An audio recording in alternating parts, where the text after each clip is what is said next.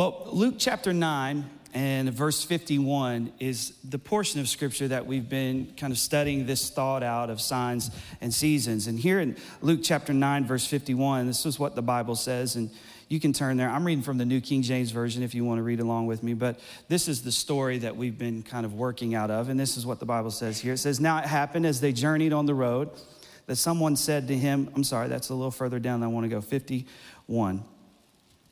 Where are you at, 51? Okay. Now it came to pass. I'm sorry, I had to switch between the Master's app and my Bible app.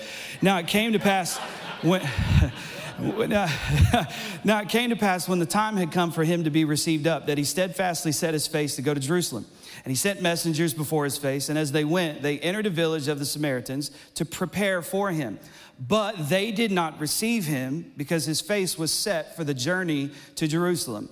And when his disciples, James and John, saw this, they said, Lord, do you want us to command fire to come down from heaven and consume them just as Elijah did? But he turned and rebuked them and said, you do not know what manner of spirit you are of, for the Son of Man did not come to destroy men's lives, but to save them. And they went to another village. First thing you see in this story is something very interesting. It says that when the time had come, Jesus set his face. What it means is there's a shift in season. There's a shift in the seasons. And we can really determine this shift by the way Jesus handled this part of his life. He was much more matter of fact than he had been in the past. Matter of fact, as Jesus is making this journey towards Jerusalem, some people come to him and they ask to be his disciple, and he confronts these people with some serious questions, because he says, yeah, you can come follow me. And the one says, okay, I'll come follow you, but hold up, I need to go bury my dad. And Jesus looks at the guy and he says, let the dead bury the dead. And I think that's a very interesting statement, because at one point in Jesus' ministry, he probably would have said, okay, actually, let's go visit your dad. And Jesus might have even walked in the house where his dad was and laid his hands on him. And this was a mark of a portion of Jesus' ministry. He would go out of his way, it seemed, to go to people's houses and to do miracles. But in this case, it's interesting. Jesus doesn't just comfort the man. He doesn't even say any good words towards the man. He just says, hey, let the dead bury the dead. And I've always been confused by this. Like, Jesus, do you have no compassion? Well, what was happening was it wasn't that Jesus had lost compassion. It was just that Jesus had entered into a new season. And you have to recognize the season change in your lives so that you know how you need to interact with the people and the situations that come into your life. Because there are some seasons in your life where you can just sit back and you can take your time, but there are other seasons where you need to get busy and you need to get to work, and you need to recognize the season that you are in, because sometimes a door is open, an opportunity is open, and you have to take advantage of the opportunity while the opportunity is there. See, I know this about God. He will give you an opportunity, but will you give yourself to the opportunity that God gives you? Can somebody say amen? Because sometimes it's like we're wondering, God, what are you doing? God, why aren't you opening any doors? And God's saying, I've opened the doors. This is just a different season. This requires a different level of intensity and focus than the previous season. You can't just stumble into this door. You're going to have to press your way into this door. See, I don't know about you, but there are some Sundays I can't come to church and just listen to the music and listen to the message. There are some Sundays I come in seasons of my life where I got to get on my knees and I got to press in a little bit further. Does anybody in this room know what I'm talking about? Maybe you're in a season like that right now, where you come to church and you're not coming to church just to check off the box, I came to church today, but you came to church on purpose, for purpose, because you need something so bad from God in this season that you don't care how long the worship is, you don't care what song they sing. As soon as the first note hit, you are pressing in because you need something from God in this season of life. So Jesus, the Bible says, set his face because the time had come. He set his face. He made a decision. He was resolved in his decision. He was resolute in his decision. See, you are a decision away from stepping into a new season. See, this is why I think it's so funny that the church gets so caught up in a new year. Because I don't need it to be 2020. for everything in my life to change. I don't need the timetables to tell me, hey, it's 2020, it's a clean slate. I don't need to wait until December 31st to get excited about the future that God has for my life. The Bible tells me he makes his mercy brand new every single morning. Every day I get the opportunity to make a decision that can shift me into a brand new season in my life. I'm a decision away. I'm a decision away. I'm a Sunday away from deciding this is it. I'm a moment away from saying, devil, not today, not now, not ever again. I'm a decision away. I'm a moment in God's presence where I say, enough is enough. I'm not going this road anymore. I'm not going this way anymore. I'm not making that decision that way anymore. I have decided to follow Jesus. Whew. I don't know if there's anybody in this place today who's decided to follow Jesus, but man, it gets me excited to think about every Sunday people are making decisions that will change the course of their life. I tell our team all the time, we can't have an off Sunday. We can't afford to have an off Sunday. Why? Because somebody is at a point of decision. They are at a place in the road. They are at a place in the road where they're going to go left and they're going to go right. They're going to go the wrong way or they're going to go the right way, and we have to make sure that we bring our best because people are making decisions about their future and about their family. There have been people that have sat in these seats and said, today I'm decided I'm not leaving my wife. Today I'm decided I'm breaking up with that person. Today I've decided I'm not leaving that job. Today I've decided I'm not walking away from that situation. Today I've decided enough is enough. And somebody in this room needs to make a decision today that enough is enough. I have decided I will not live in the place of indecision. I will not live in the place of indecision. James 1:6-8 says, but he must ask in faith without doubting. For the one who doubts is like the surf of the sea, driven and tossed by the wind.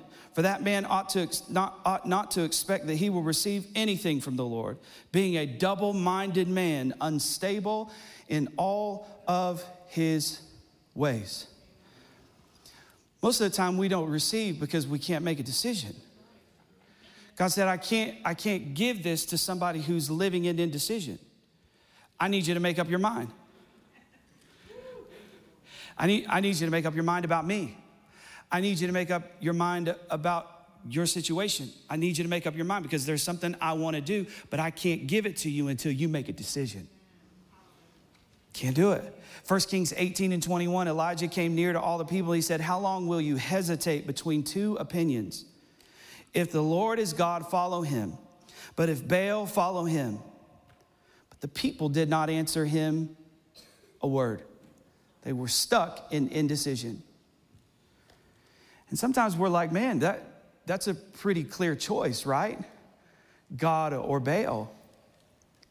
It's a pretty clear choice. Isn't it amazing that even when the choices are clear, we still get stuck in indecision? Even when the choice is right and wrong, we still get stuck in indecision. And God says, listen, when you know what's right, you better do what's right. You need to make up your mind. Whew, Revelation said, listen, I'd rather you be hot or cold. But because you are lukewarm, it makes me nauseous. It not only is it unsettling to you, it's indecision to you, but it's unsettling to my stomach because you won't make up your mind. Whew. Isn't that wild? We cannot live in the place of indecision. Whew. So the Bible says the time, that's why I have to recognize, see, some people are like, it's not important that I see the signs and the seasons, que sera, sera, whatever will be, will be. It is what it is. No. Your life is the result of your decisions because indecision is a decision. Man. So he made a decision. Now watch, this decision was not easy. This was not easy. It's not like, and the time had come and Jesus set his face to go to Aruba. for vacation. Like, I'm not talking about like you need to decide, are you gonna go to Orlando or are you gonna go to Los Angeles for your vacation? Not that silly. Jesus had a tough decision in front of him. This was not an easy decision. Listen to how he saw Jerusalem. Because sometimes the way you see a thing determines what you decide about it. This is how Jesus saw Jerusalem. Matthew 23 and 27, this is Jesus. He says, "Jerusalem, Jerusalem, you who kill the prophets and stone those sent to you. How often I have longed to gather your children together as a hen gathers her chicks under her wings, and you were not willing." You were unwilling. Jesus is going to a place full of hostile and unwilling people.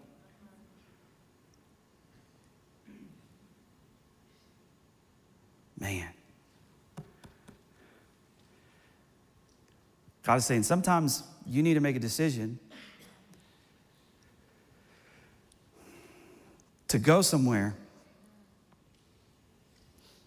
that looks hostile and unwilling. I'll never forget when our pastors decided to come to East Tennessee to plant a church. And everybody who had ever tried to plant a church in this area told us, "Don't go. They're hostile. They're unwilling." It's a preacher's, this area, it's called a preacher's graveyard. It's where preachers go to die. Don't do it. Matter of fact, there was one person that thought my parents were full of pride when they wanted to start the church, because they said, "So-and-so went, and they're better than you. What makes you think?"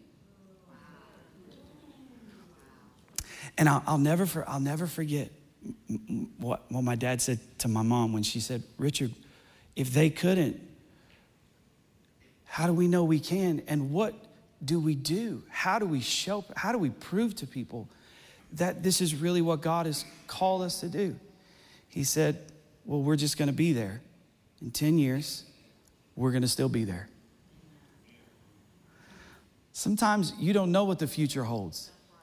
Sometimes the only thing you know is that I've made a decision, and where Jesus has told me to go and what God has told me to do and where he has called me to go, all I know is what he's called me to go to. I don't know the results. I don't know how it's going to work out, but I do know that if he called me there, then the only thing I know is that unless he changes his mind about where he's called me, in 5 years, I'm going to be where he called me to be. I don't know what the results are going to be. I don't know what the outcome is going to be, but I have made up my mind that I am following Jesus. And you've got to make up your mind. See, even this week, Palm Sunday represents Jesus coming, and on the outside, it looks like everything is good, because when he comes in Palm Sunday, it's like, "Hey, praise him, bless him. Hey, look, it's Jesus. He's great. He's to be glorified." And then within a week, it's crucify him.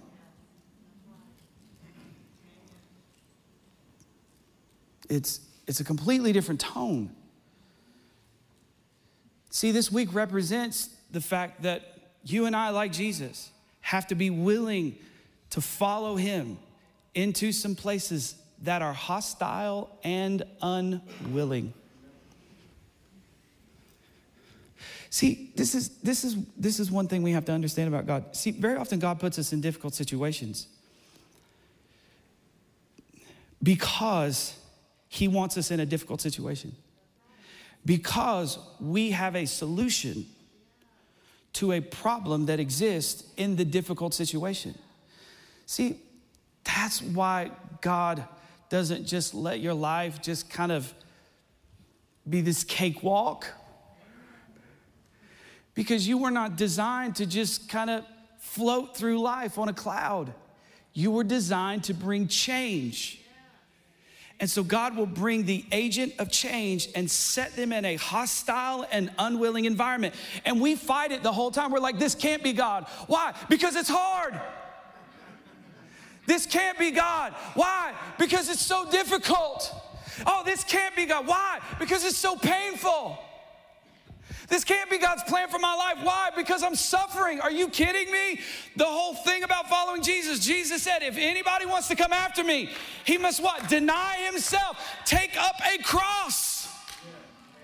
I don't think about pleasure and ease. And when I think about a cross, the symbol of our religion is not a crown, it's a cross.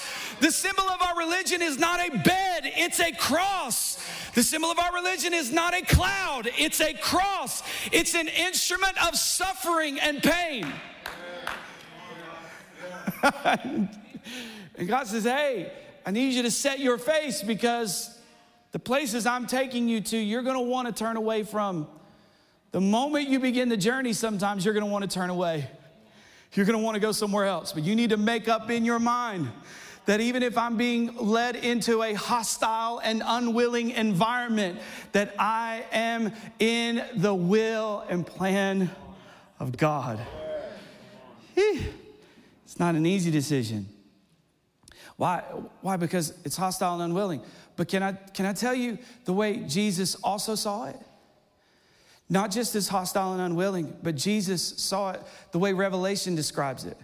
The Bible says in Revelation 21:2, it says, I saw the holy city, the new Jerusalem, coming down out of heaven from God, prepared as the bride, beautifully dressed for her husband. He didn't just see it as hostile and unwilling. He saw it made new and beautiful. See, and that's what's so powerful about what happened when everybody was saying, hey, don't go there, it's a graveyard. Don't go there, you'll fail. Don't go there. If you want to be successful in ministry, Johnson City, Tennessee, Elizabethton, Tennessee, the Tri-Cities is not where you want to go.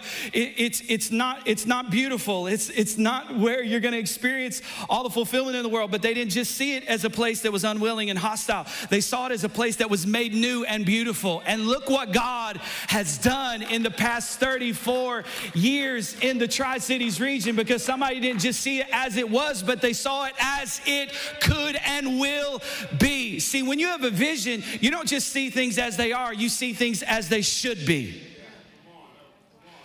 When I look at things, sometimes I don't see just as it is, I see it as it should be.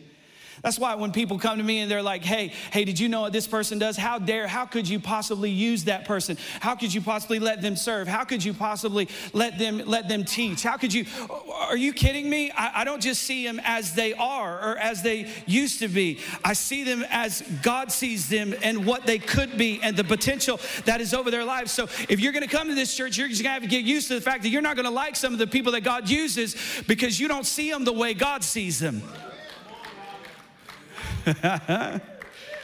It's wild because Jesus said, well, they're unwilling and they're hostile, but I also see them made new and beautiful.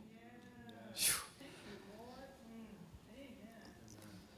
So Jesus begins the journey. He's made up his mind, and he begins to walk, and the journey takes them through Samaria. You remember there was a time in the Bible in John chapter 4 when Jesus went through Samaria. This is the first time Jesus has gone through Samaria, because Samaria was on the way to Jerusalem. See, many of the priests and the religious of the day, they would take the long journey around. They would skip Samaria because they didn't like the people in Samaria. But Jesus, one day, he goes through Samaria, because before the gospel gets to the rest of the world, it's got to go through Samaria. And in Samaria, Jesus confronts the racism and the sexism of his own disciples. He confronts it because he takes them into a group of people, and he preached the gospel to a woman and an entire city that they hated. It was one of the first cities to respond to who Jesus is. That's an amazing thing, because before the gospel gets to the whole world, it's got to get through Samaria. And before you can reach the world that you live in, God has to take you through a Samaria, where he gets the bad stuff, the sexism and the racism and the prejudice out of you so that you can reach a world that is lost and dying without him. Can somebody say amen? Amen. This time, as he's going through Samaria, a city that actually in John chapter 4, they actually asked him to stay. The Bible says that Jesus stayed for 2-3 days and actually preached in the city. And almost the entire city was converted to Christ, believed in Jesus. So this has happened, and now Jesus is coming through. His face is set to go to Jerusalem. He's walking through a city that has been saved because of his ministry. They've been impacted by him. And as he's walking through, they're asking for a place to stay. And the Bible says that the Samaritans said no. Because, watch this, one of the first things that you will face when you set your face is rejection. It's one of the first things the enemy will use when you make a decision to turn you back around. When you finally made up your mind, you're like, I've made up my mind to follow Jesus. And then you walk into the door at your house and you get hit with rejection. You get hit. Or you have made up your mind. Anytime you make up your mind to do anything, I'm not going to quit this time. And you walk in and the next thing you know, they say no.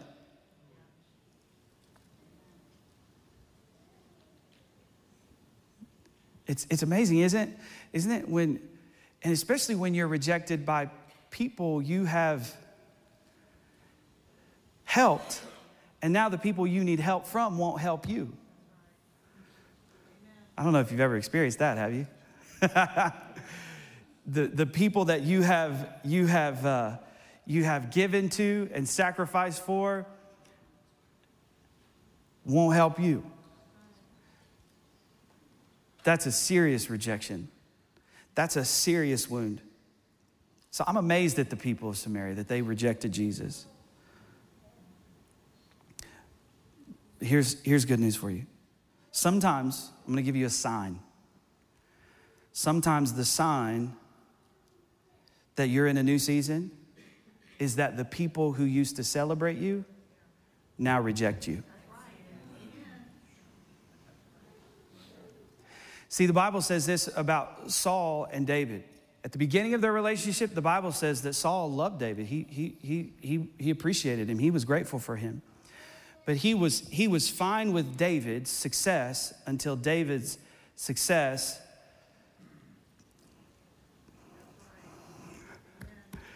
was more than his. And there are people that are in your life and they will celebrate you until everybody else celebrates you. They're fine with you as long as you're under them. They're fine with you as long as you work for them. But as soon as you get out from underneath them, they're not cool with you anymore. And isn't it amazing how people are cool with you when they need you? But then the moment that they don't need you anymore, they throw you away. And sometimes people are great with you because you need them. But then when you get to the point where you're like, I don't need you anymore, they can't stand you. And so rejection is a part of the journey to Jerusalem. Anytime you're going to follow Jesus, you are going to be rejected. And here's the problem with rejection. Rejection is a wound. Whether you like it or not, whether you might think you are made of Teflon or whatever it is, or you might think that you can't be cut, you can't be wounded, you're hardcore, you are bad to the bone. But can I tell you something? Everybody in this room, when you are rejected, it's a wound. And watch this, if your wound is not healed, it gets infected. Rejection is a wound that, if not healed, turns into bitterness. And you start to make room for it because you start to describe what is an infection in your life as a personality.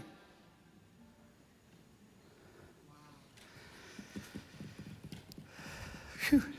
See, here's the thing about rejection. The rejection may not kill you, but the infection will. The cut, the wound may not kill you, but the infection will. And what happens very often is when we get wounded, we become a doctor. And we are really good at misdiagnosing ourselves.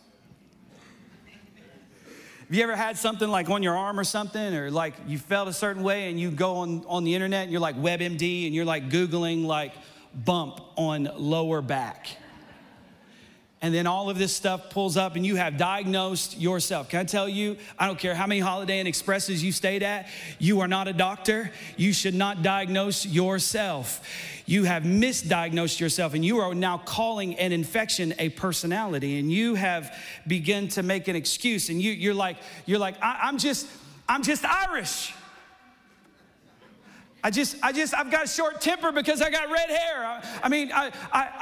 So you start to make excuses for your bad attitude. You start to make excuses. Only person I trust is me. It's just my personality. It's just who I am. And you start to identify yourself by your wound, and you call it a personality. And I just want you to understand something, that your obsession to fix everything is not your personality. That irrational desire you have to make everybody happy and please everyone, that's not your personality. Amen. That part of you that wants to sit on the sidelines and wait for somebody to pick you and choose you before you get into the game, that's not your personality. God didn't make you that way.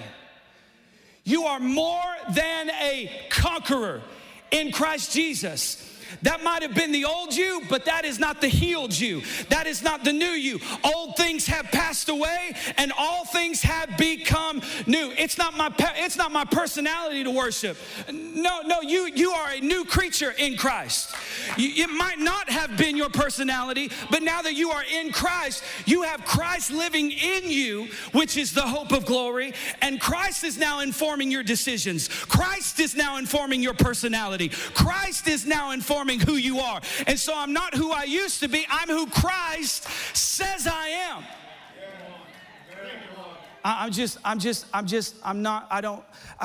personality is I just don't like to confront situations. I just want everybody to live at peace. That's not your personality. That's a wound. A wound made you that way. Whew.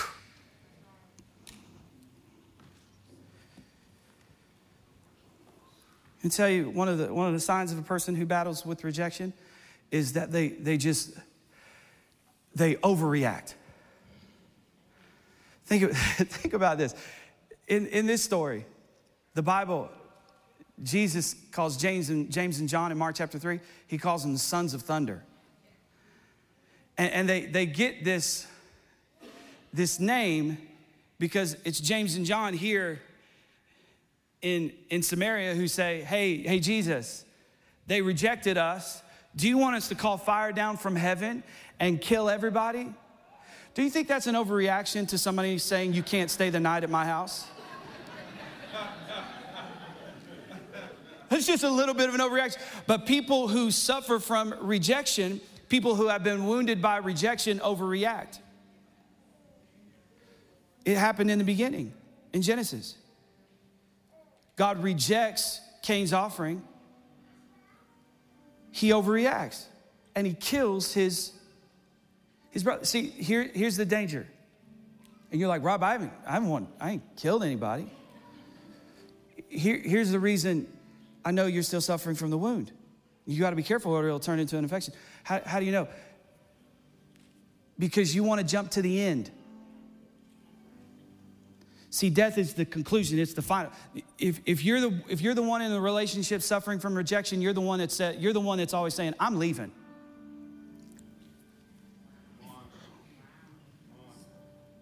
This is over. I've had enough. You're always jumping to the end. Because of the pain of rejection, you don't want to take the time. You're afraid of what it will take to resolve the problem. So you jump to the end. I'm out of here. You're the one jumping in the car, walking away. Woo! Somebody in here is so mad right now. Because you thought, no, I was just trying to lose my cool. And so I didn't lose my cool. I jumped in my car. No, that was your version of losing your cool. I'm out. This is over. This is the end. You're the one who's always like, well, maybe we should get divorced. Honey, we're just talking about dinner. Like, we're just talking about the finances. Like, why are you? This marriage is over. Honey, I just told you not to this. Listen, I'm the overreactor in our house. We were at a ball game one time, and I lost my cool, which is normal.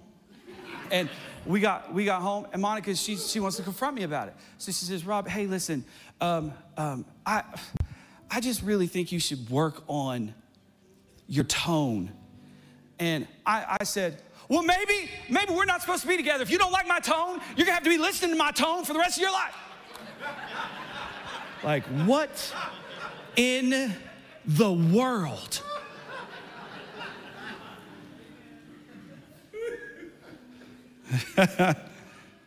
Because what does rejection do? Rejection reveals.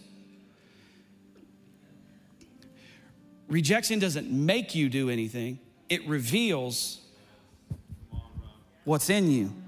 Murder was in the heart of Cain. Murder was in. That's why Jesus said, you sons of thunder, you just want to call fire down on everybody. This must have been a pattern for Jesus to give them a nickname.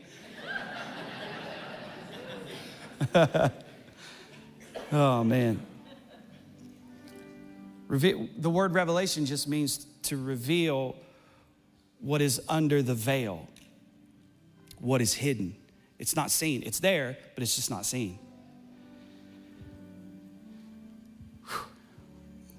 It reveals what you believe. I was sitting with a person one time, and I had asked to meet with them. And I rarely asked to meet with people, but I was actually really impressed with this person. I just wanted to meet with him, sit with him, talk to him, and just explain, you know, just how grateful we were and how thankful we were for how they were helping and serving in the church. And so I had the office call and set up a meeting, and they called back and they said yes. And I get into the meeting and they are literally in my office, tears running down their face. Nervous. And I said, are you okay? Something happened. They said, I'm just so scared. You have to remember the last time I was called into my pastor's office. He hurt me. He wounded me. He told me I wasn't good enough. He told me that God wasn't pleased with me.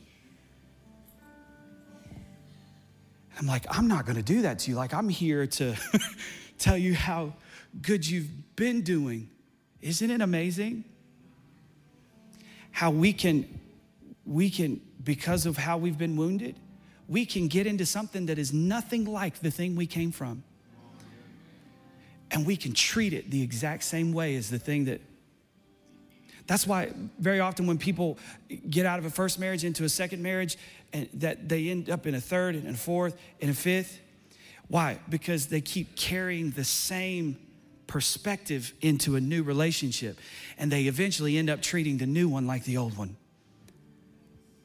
Why? Because they just assume that the way it happened here is how it's going to happen here, and so they just can't get. So you have to get that wound healed, church. Rejection has to be dealt with. It has to be dealt with. It's dangerous, rejection is, because very often you don't hurt the source of your rejection. You hurt the people who love you the most. Amen. Cain, God rejected him. His brother didn't. Abel didn't reject him, but he killed Abel. Why? Because he was mad at God. How many people have you wounded because you're mad at God?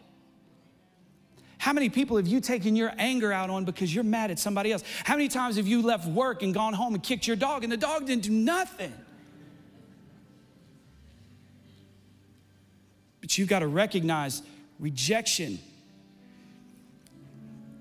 is not something that God is using to hurt you. It is something that God is allowing to preserve you. When you get rejected, don't get wounded. Watch. When they rejected Jesus in Samaria, it wasn't because they didn't like him. It was because of where Jesus was going. The rejection happened because it was God's plan. Sometimes God doesn't want you to get stuck in Samaria. He says, I rejected that in your life because I didn't want you to get stuck there. I knew if you would have gone through Samaria, you might have gotten comfortable there and spent the night and said, maybe I don't need to get to Jerusalem. Maybe I don't need to go to Jerusalem. But I turned you away at Samaria because I need you to get to Jerusalem. See, you have to understand something. Sometimes you won't leave it, so God lets it leave you.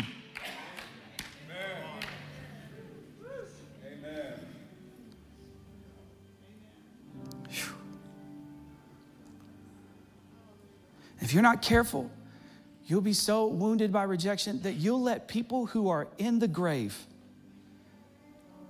Some of you, your parents aren't even here anymore, and you're still letting them control your life. We put the power of our life, every time we let rejection wound us, we put the power of our life in the hands of the person who rejected us.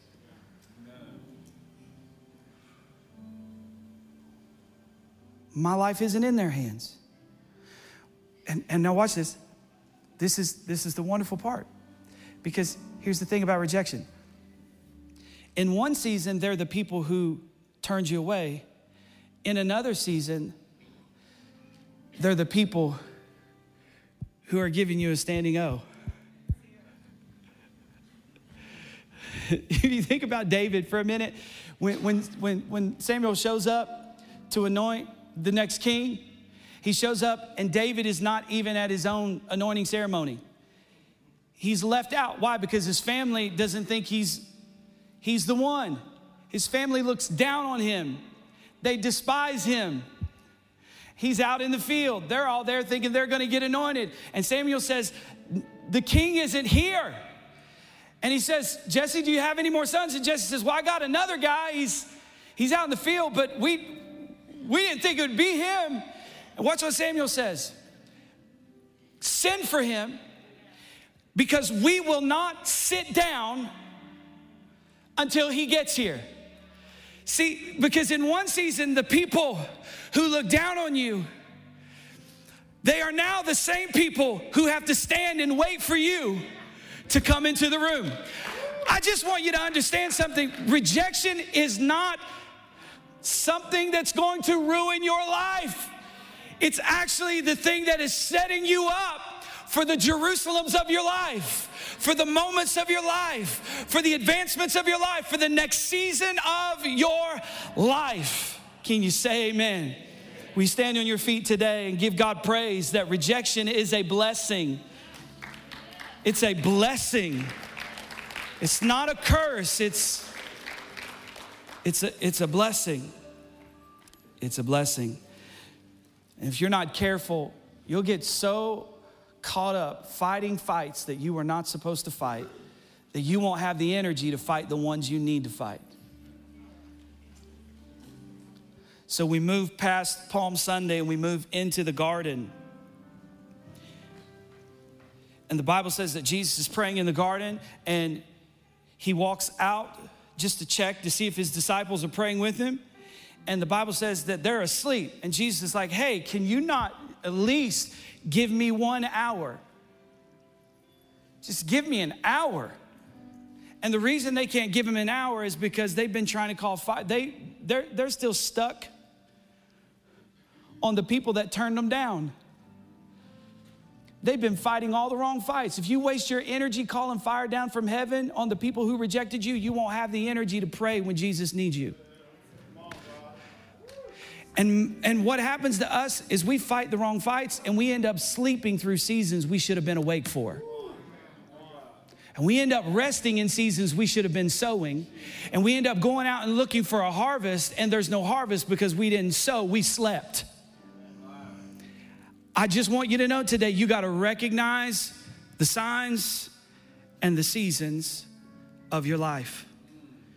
It could be that what you think is the end of your life, is the end of your dream, is actually the beginning of a new season. Because watch this, a failed plan is not a failed vision. And sometimes because the plan failed, we think the whole vision failed. God said, no, a failed plan is not a failed vision. Just because Samaria said no doesn't mean the answer is always going to be no. The Bible says at the end, it says, so they went to another village. When you overreact about Samaria, it's proof to God that you don't believe there's another village. But I just need you to know today, there is another village. There's another village. Somebody will say yes.